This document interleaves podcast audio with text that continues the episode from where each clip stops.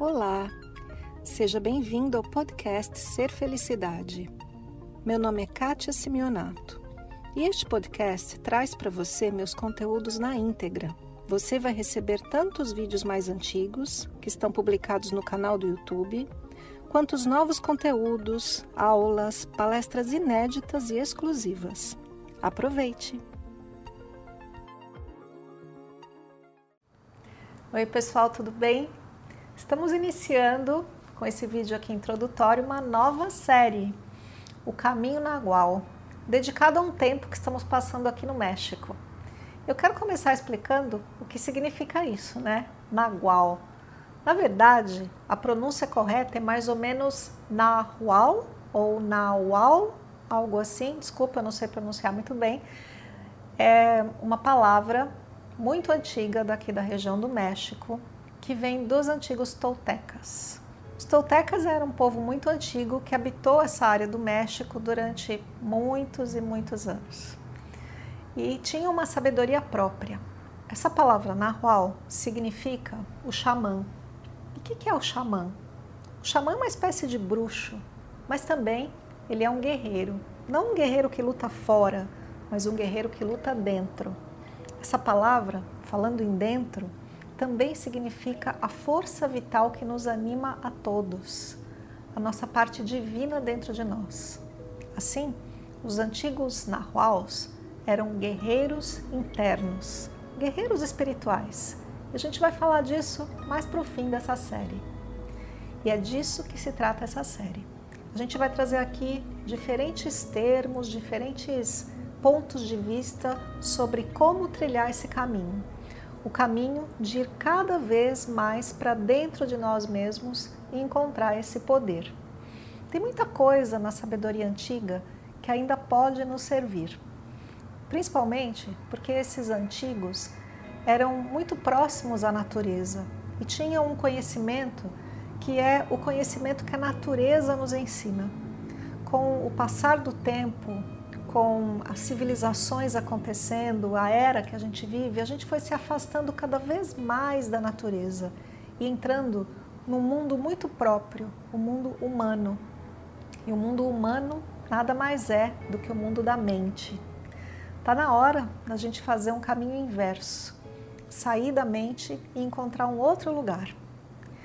Aqui no México, a gente fez vários passeios, conversamos com vários guias para conhecer um pouco mais sobre essa cultura e principalmente as culturas antigas que, que habitavam essa região.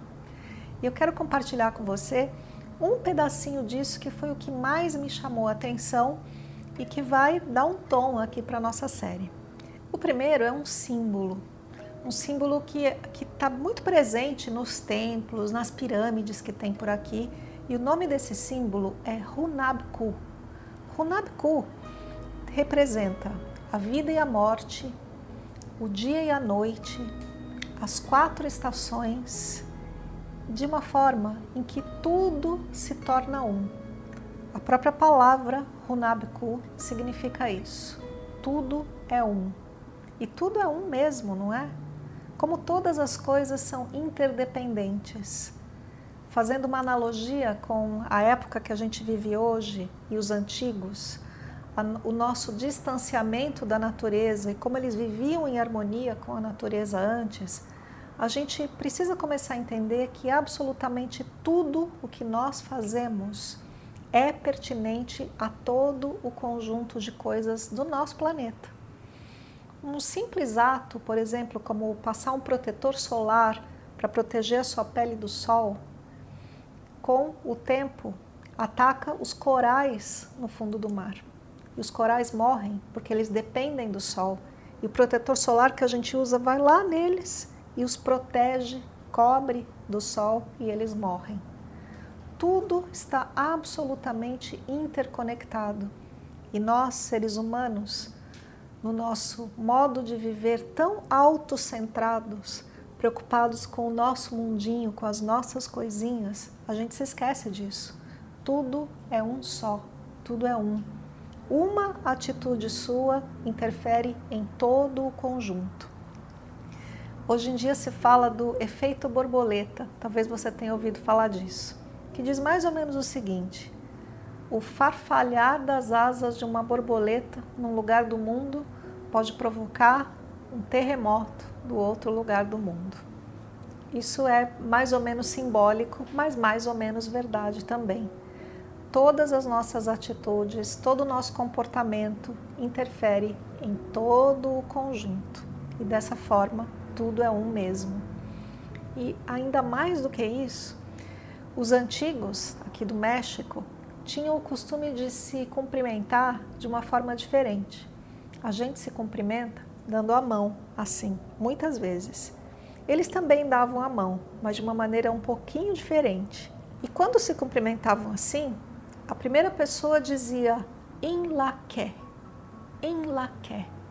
Isso significa você é como eu. E a outra pessoa respondia halaken, halaken, que significa você é outro como eu. Mais uma vez, você é como eu, e o outro respondia você é outro como eu. Não é interessante? Muitas vezes aqui no canal eu digo isso. Nós somos todos iguaizinhos. A nossa mente funciona igual para todo mundo. A sua mente compara, julga, critica, reclama, interpreta. A minha também.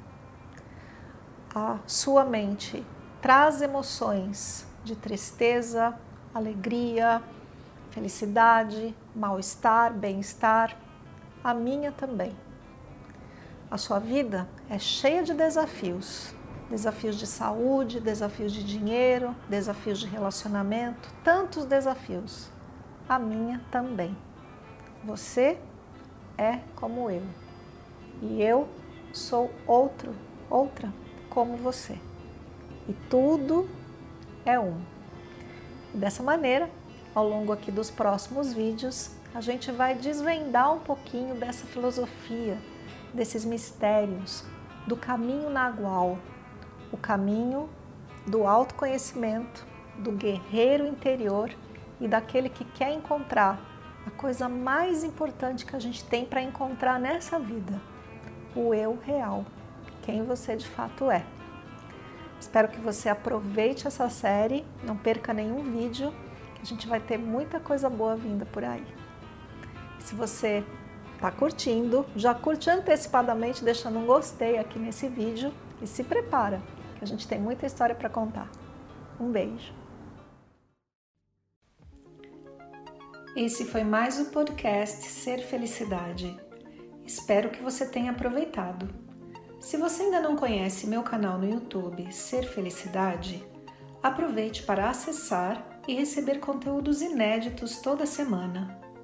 Visite também meu site spiritcoaching.com.br e participe dos meus eventos online e presenciais. Com amor e bênçãos para você, Kátia.